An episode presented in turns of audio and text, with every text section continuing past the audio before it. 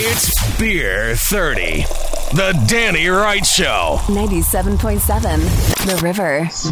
It's Friday. It's Beer 30. I've got Brad and Ben from the podcast Sports Meets Beer. Hi, guys. Welcome. Hi, Danny. Good morning. Hello, boys. Man, Hello. I, I- you know, I grabbed this one specifically for Brad because I know he loves when beers are described as dank. This is from Elysian. This is their Dank Dust IPA. Um, they are well known for their space dust, which is delicious. And, It is. Uh, and here, here we go with Dank Dust. 8.2% ABV, by the way. I am currently in the our newest restaurant venture getting set up, so this should really help my efficiency going forward. Perfect.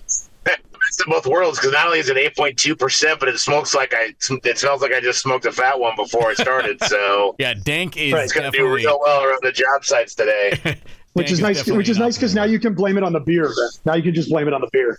exactly. Let's go through our AATMF on this wonderful dank dust beer.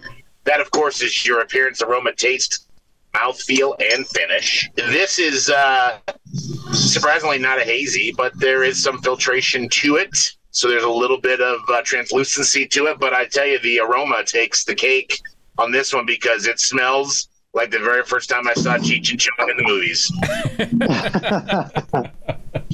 Yeah, the uh, the way I sort of described it in the nose before we came on was that it smells like somebody hollowed out a peach and smoked marijuana through it. Which Um, isn't necessarily a bad thing. No, it isn't. It is exactly what they set out to do. They Yeah. called the thing dank dust. Well, the the key the key thing here is that the lupulin flower, the part of the hop that that possesses that aroma, the aromatics, is a cousin or stepbrother to the same things in marijuana. So there is a connecting factor there, and you absolutely get the the terpenes. You get all of that with this. Uh, and it is it is pungent. Let me tell you that. And you know how we commonly refer to the uh, the West Coast IPA drinker, the robust IPA drinker here in Sonoma County, really is looking for that that heavy hop flavor. And boy, this this beer delivers. Woo wee. Yeah, it really does. It really does. And I know that it sounds like I know that it sounds like when we say it with that kind of tone of voice, like that we feel like it's a little off-putting. That is not the case. Uh, this it is it is it is nice and tight, plays together well. Like the balance is great. From the nose all the way to the finish, there's a little bit of malt in the finish that makes it nice and nice and dry and clean. And uh, it is it is a West Coast IPA uh, through and through with that additional lupus or whatever Ben said. Uh, um, it. Uh, I will say though, you know, we comment a lot. You know, the taste of this is it is strong. It is rich. Um, we a lot of times say, "Oh, this this beer would be good with cheese or pizza or whatever." Um, Right. This would be a, a if you're eating something with it, this beer is going to overpower it. Oh yeah. agreed. Oh yeah. You know, it's one of those things where it will con- it will absolutely take over whatever it is else you're doing. Like a West Coast IPA, it sits on your palate, um, and it it does. Although it finishes dry, it does linger and it does Mhm. remind you. And but it, it, it also makes you thirsty, so you are going to dive back in for that next sip at eight point two.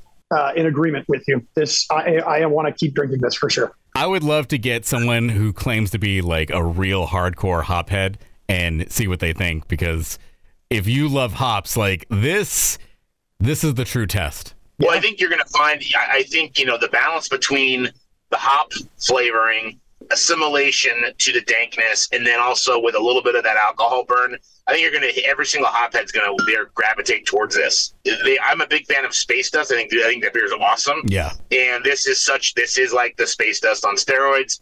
I I can't. It, it hits everything that you would expect out of a big, bold West County or I'm sorry, uh, West Coast IPA. For sure.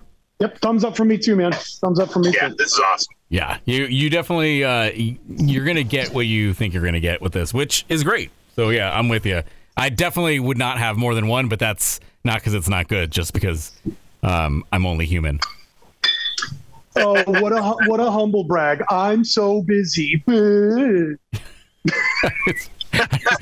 yeah, I like to stay awake for a couple hours a day. It just Aren't you just a big shot? yeah, people people depend on me, you know. Um, Did all right. you did you hear did you hear the judgment in his voice, Ben? Yes, Man, I hear that every time I call in. it's like it's like calling my wife. You know, it's funny. I've heard that before. So interesting. Um, all right. Elysian Dank Dust IPA, thumbs up.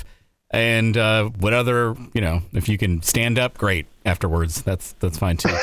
Um, you can check out this beer 30 and all the others at 977theriver.com and on the River app. Check out their podcast, Sports Meets Beer. Brett and Ben, have a great weekend. You too, Cheers, Danny. Danny. Thank you.